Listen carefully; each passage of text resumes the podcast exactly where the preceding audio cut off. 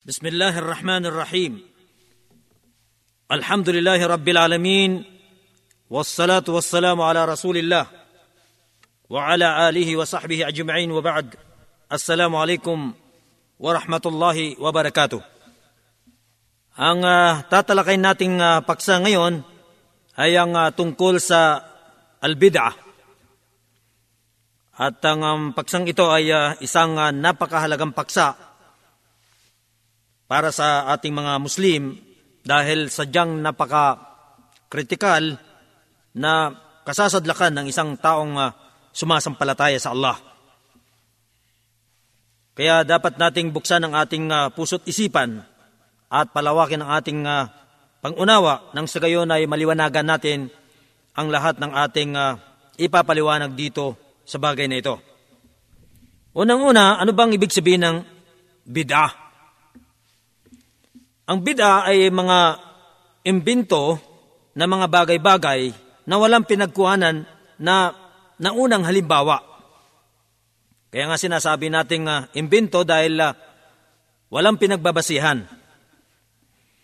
Kaya matutunghayan natin sa banal na Quran ang uh, salitang uh, bid'ah na hinango sa salitang bid'ah katulad ng pagkasabi ng Allah subhanahu wa ta'ala sa Quran badi'us samawati wal ard.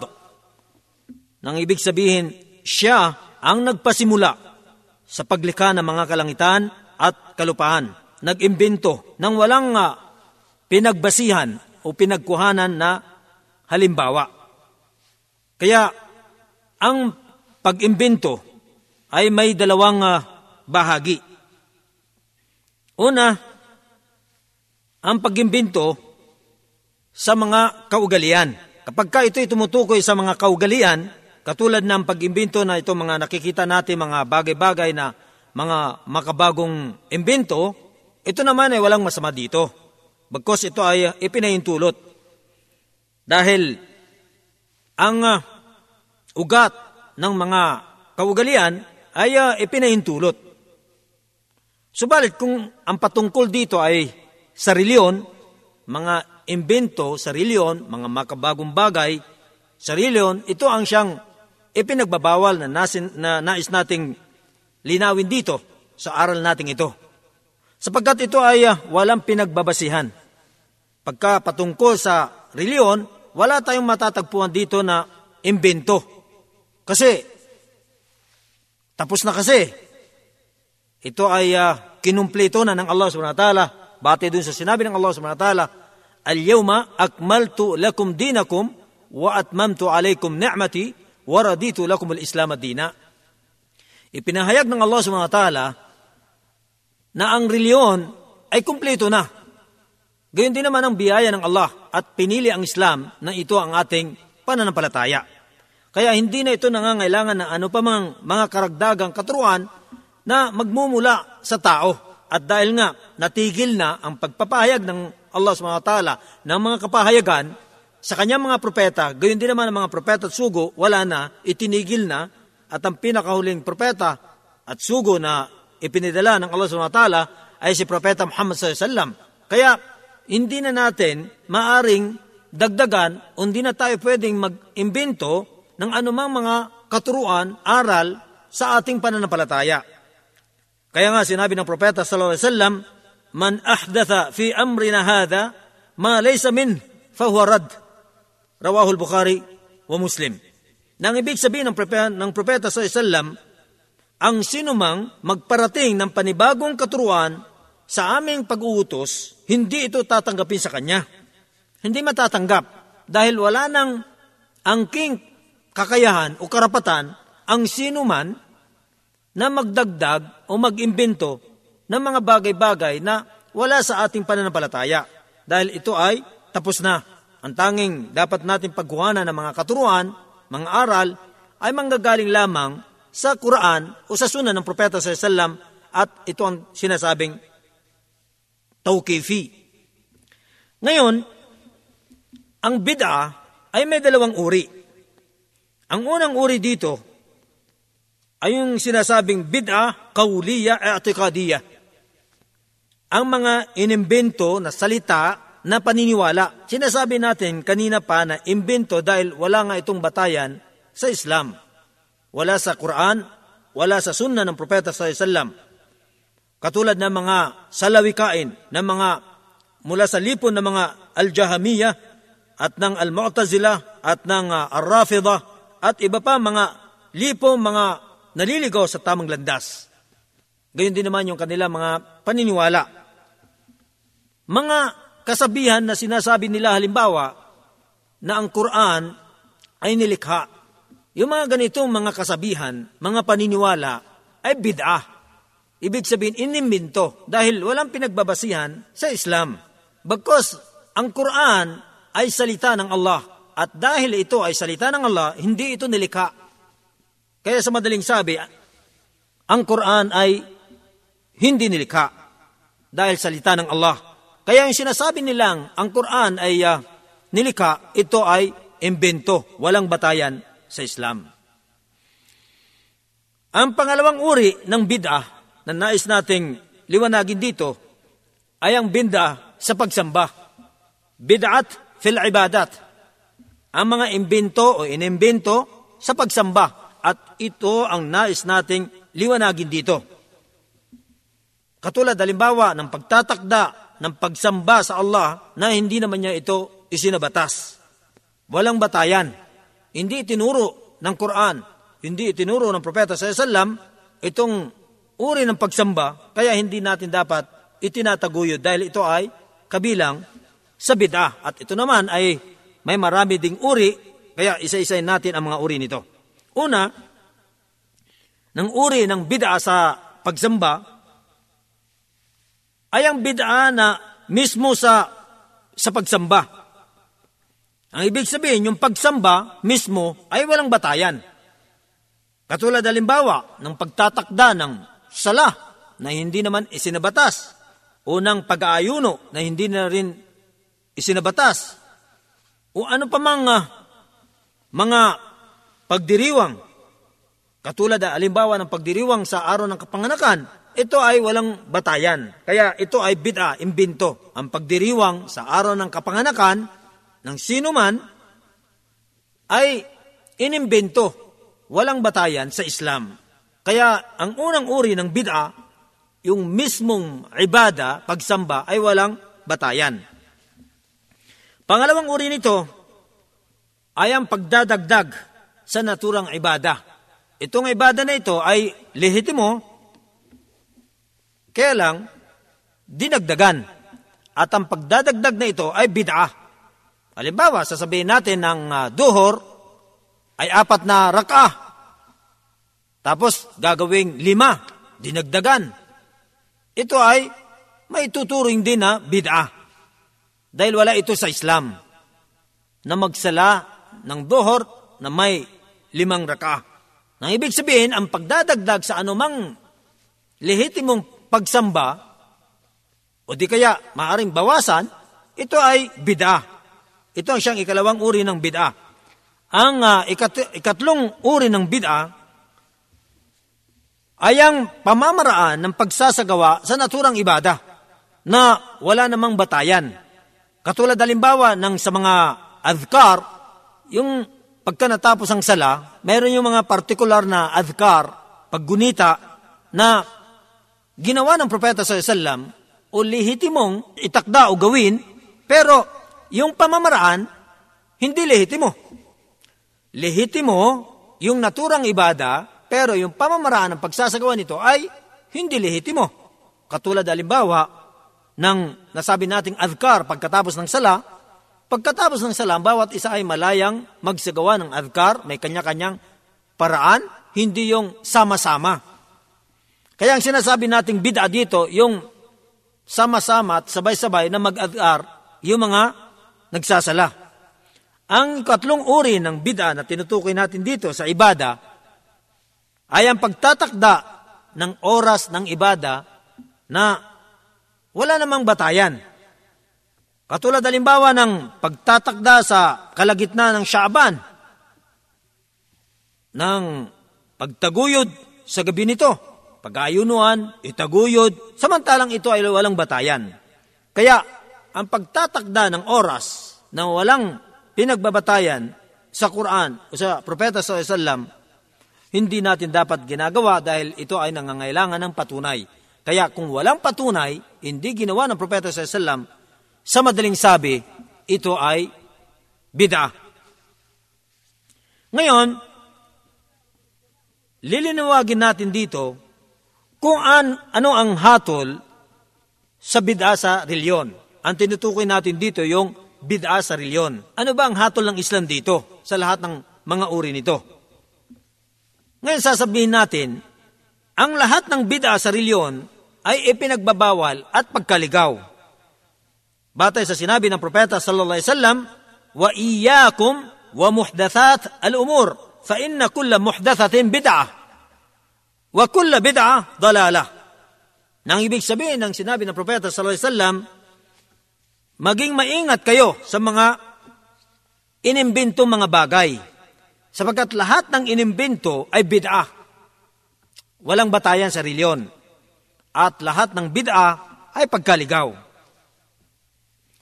Susuportahan natin sa isa pang sinabi ng propeta sallallahu alaihi wasallam na sinabi niyang man ahdatha fi amrina hadha ma laysa min fahuwa rad. Ang sinumang magparating o magdagdag ng mga bagong katuruan sa aming pag-uutos, ito ay hindi tatanggapin. Hindi tatanggapin. Kaya, ang bid'a sa ibada, gayon din naman sa atikad, yung mga sa paniniwala ay uh, ipinagbabawal.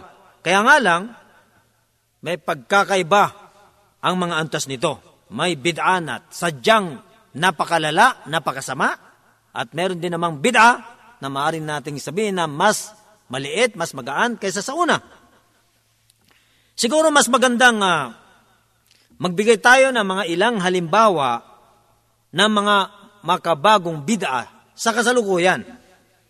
Kasi lalong tumatagal, lalong tayo ay napapalayo sa panahon ng Propeta sallallahu alaihi wasallam, padagdag ng padagdag, parami ng parami ang mga sinasabing bida na kailangan nating iwasan at maiwasan upang hindi tayo nasasadlak sa malaking pagkakasala. Ang mahirap kasi itong bid'a eh, kaya nga sinasabi na mas magaan pa ha, kung pagkukumparahin natin ito, mas magaan yung malaking kasalanan kaysa bida. Kung pagkukumparahin natin. Kasi yung malaking kasalanan, alam natin na kasalanan yon. Kahit pa man, alimbawa, nagagawa ng isang tao, alam niyang masama yon.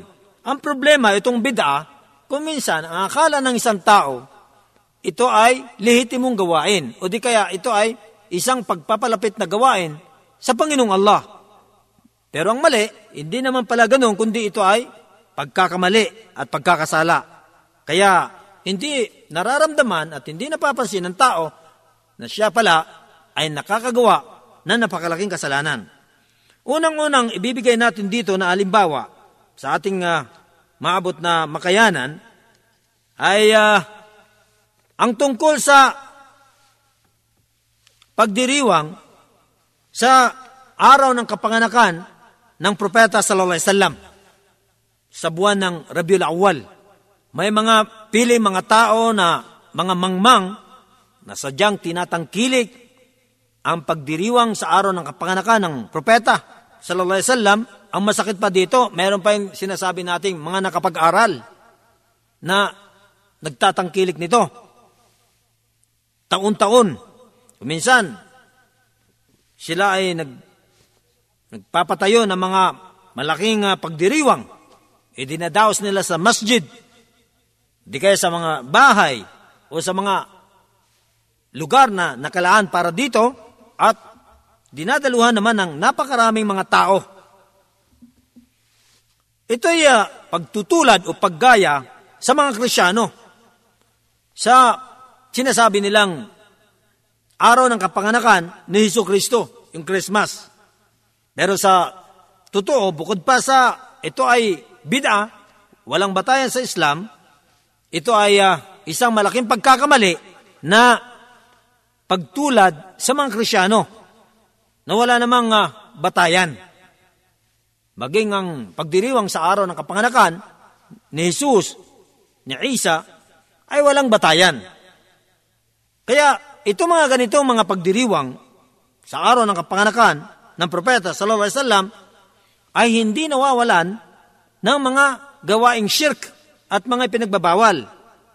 Kasi nagaganap dito yung mga yung mga pagpupuri sa propeta na humihigit sa kanyang katayuan. At ito ay uh, matinding ipinagbabawal ng propeta sa Islam. Ayon sa sinabi niya na La tatruni kama atarat nasara ibn Maryam. Innama ana abduh faqulu Abdullah wa rasuluh. Huwag niyo akong pagmalabisan. Ang ibig sabihin ng hadith na ito ng propeta sa Islam, huwag niyo akong pagmalabisan sa pagpupuri ng katulad ng pagmamalabis ng mga Krisyano sa anak ni Maria. Ibig sabihin kay Jesus, tanging ako ay isang alipin lamang, kaya ang sabihin ninyo ay alipin ng Allah at kanyang sugo. Sa Islam, matinding ipinagbabawal ang labis na pagpupuri, maging sa mga taong dapat purihin, katulad ng propeta. Pero ang pagmamalabis ng pagpupuri ay ipinagbabawal. Dahil ito ay maantong sa shirk na maaari maitambal natin sa Allah subhanahu wa ta'ala waliyadu billah. Sa mga ganitong mga pagtitipon, nagkakahalubilo ang mga lalaki at babae na siyang dahilan kung paano nagkakaroon ng fitna at umantong sa mga mahalay na gawain. Kahit pa man sabihin natin na ang lahat ng ito ay wala. Sabihin natin na walang paghalubilo ng babae at lalaki. Walang mga ipinagbabawal na shirk o mga mga pagbabawal na gawain, o ano pa man, bagkos ito ay pagtitipon ng mga kamag-anak, pagpapakain ng tao, pagpapahayag ng kasiyahan, ito pa rin hindi ipinahintulot. Dahil wala nga itong batayan sa Islam. Wala sa banal na aklat sa Quran, wala sa sunna ng propeta sa Islam, at wala sa mga gawain ng mga sinaunang ninuno ng mga tao sa mga nauna mga panahon? Wala. Alam natin na ang mga sinaunang ninuno, ang mga sahaba, ang mga kasama ng propeta sa Islam, sila ang nangunguna sa lahat ng mga gawain na itinuro ng propeta sallallahu alaihi wasallam sa kanila. Nag-uunahan sila dahil na rin sa sinabi ng Allah subhanahu wa ta'ala, fastabikul khairat. Magsiunahan kayo sa mga mabubuting gawain. At kilala sa kaysaysayan ang mga sahaba, ang mga tabi'un, tabi'ut tabi'in, mga naunang, sinaunang ninuno, walang nakakalagpas ng mga mabubuting gawain na napatunayan sa Quran at sa Propeta sa Salam, kundi ito ay kanilang itinataguyod. At kung ang pagdiriwang sa araw ng kapanganakan ng Propeta sa Salam ay isang mabuting katuruan at may pinagbabatayan sa Islam, sila ang dapat mauuna kaysa sa atin. At dahil nga, hindi ito napatunayan sa kanila, ito ay bid'ah, walang batayan sa Islam at ipinagbabawal. Ang ilan pa nating uh, bigyan dito ng mga halimbawa ay ang uh, sinasabi dito na at tabarruk athar wal askhas ahyan wa amwatan ang ibig sabihin nito, ang pagpapabiyaya sa mga lugar, mga bakas, tao, maging buhay man o patay. Yung pagsasadya, pagpunta sa mga lugar na ang layunin ay pagpapabiyaya o di kaya mga bakas ng propeta, ng mga mabubuting tao, maging buhay man o patay. Ang pagpapabiyaya ay tanging ang Allah lamang ang may karapatang pag-ukulan nito. Dahil siya nagkakaloob ng biyaya. At maliban sa kanya ay hindi maaari magka, magkaloob nito. Kaya ang pagpapabiyaya sa mga lugar, gayon din sa mga bakas o sa mga tao, maging uh, buhay man sila o patay, ito ay hindi ipinahintulot. Sapagkat una, ito ay shirk. Masasabi nating shirk pagtatambal sa Allah, isa sa mga napakalaking kasalanan, pagtatambal sa Allah, kapag ka pinaniniwalaan na ang bagay na ito ang siyang nagkakaloob o nagbibigay ng biyaya. At maaring ito ay daan patungo sa shirk kung papaniwalaan na ang pagbisita rito at ang paghaplos dito ang siyang dahilan ng pagtamo ng biyaya mula sa Allah. Kaya may dalawa tayo dito. Kung paniwalaan natin na ito mismo ang nagbibigay ng biyaya, ito ay malaking, ito ay shirk. At kung ang paniniwala naman natin ay nagiging dahilan lamang ito, ang Allah pa rin na nagkakaloob, ito ay daan na patungo sa shirk. Kaya, ang pagpapabiyaya ay hindi natin dapat ibaling sa kaninuman, maliban sa Allah subhanahu wa ta'ala. Tungkol naman sa mga nangyari sa panahon ng propeta sallallahu alaihi wasallam na siyang ginagawa ng kanyang mga kasama noon, halimbawa, yung pagpapabiyaya nila sa buhok ng propeta, sa kanyang laway, o anumang humihiwalay sa kanyang katawan, ito ay partikular lamang sa propeta sallallahu alaihi wasallam at hindi pwede sa ibang tao. At ito ay noong nabubuhay ang propeta sallallahu alaihi wasallam. Matapos mamatay ang propeta, hindi na ito ginawa ng kanyang mga kasamahan. Ginawa lang nito sa, sa propeta sallallahu alaihi wasallam at nung nabubuhay siya. Dahil nung mamatay ang propeta sallallahu alaihi wasallam, hindi na nila ginawa na magpabiyaya sa mga bakas ng propeta, sa kanyang mga gamit, sa kanyang lugar, sa kanyang puntod, matapos mamatay ang propeta sa Islam. At hindi rin nila pinuntahan ang mga lugar na pinuntahan ng propeta sa Islam para magpabiyaya doon. Kaya maging sa mga kasamaan ng propeta, yung mga mabubuting tao, katulad ng mga sahaba nila Abu Bakar, ni Omar at iba pa mga sahaba, hindi nila ginawa matapos ang kanilang kamatayan na sila ay nagsasadya sa kanilang mga puntod para magpabiyaya dito. Gayon din naman sa mga kuweba o ano pa man mga lugar na pinuntahan ng propeta sa Islam ay hindi ginawa ng mga kasamahan ng propeta sa Islam.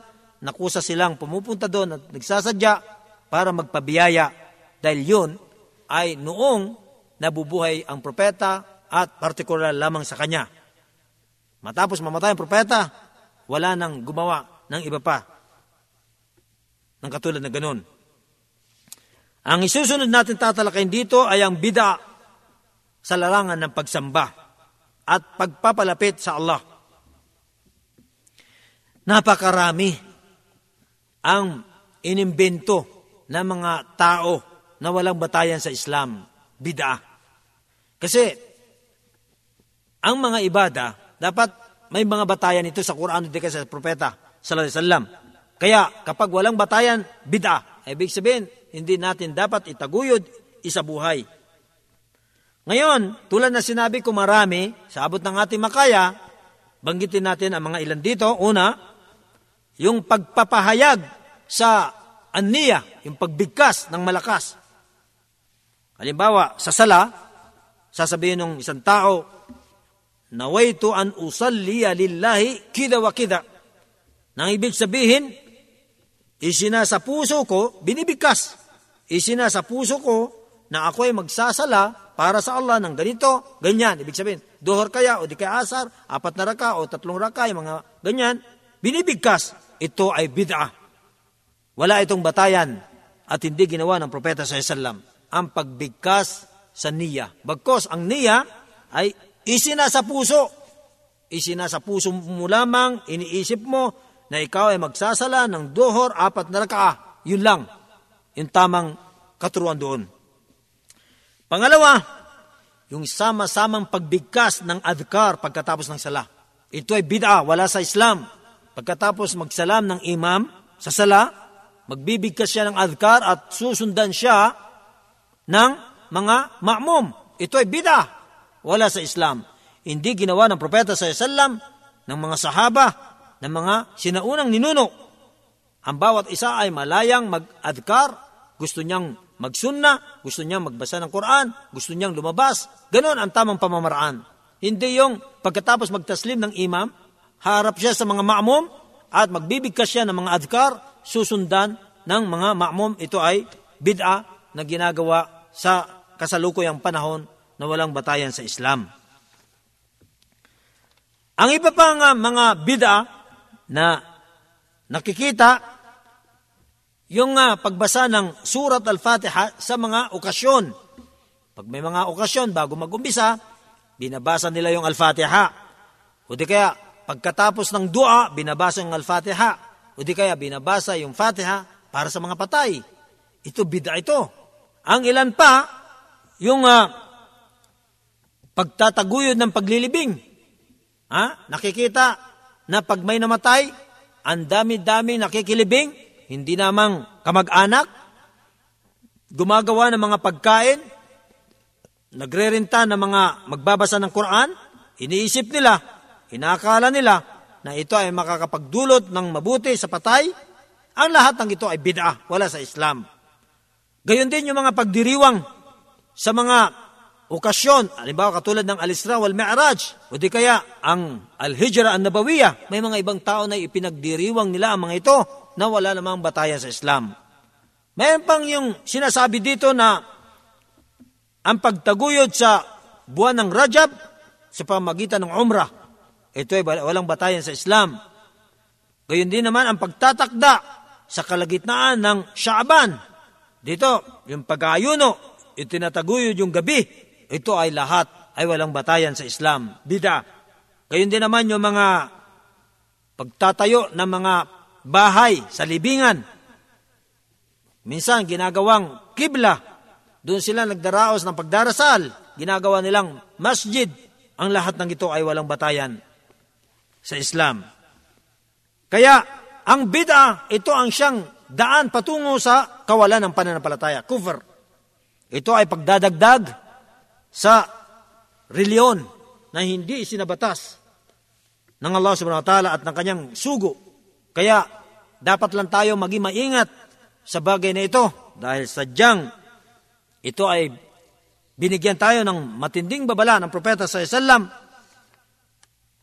sa pagkasadlak dito dahil yun na nga, nagagawa ng tao nang hindi niya alam, hindi niya napapansin na siya ay nagkakamali, nagkakasala kaya dapat lang tayong magtanong-tanong, mag-aral, upang lalo pa nating mailayo ang ating sarili sa mga ganitong uri ng kasalanan.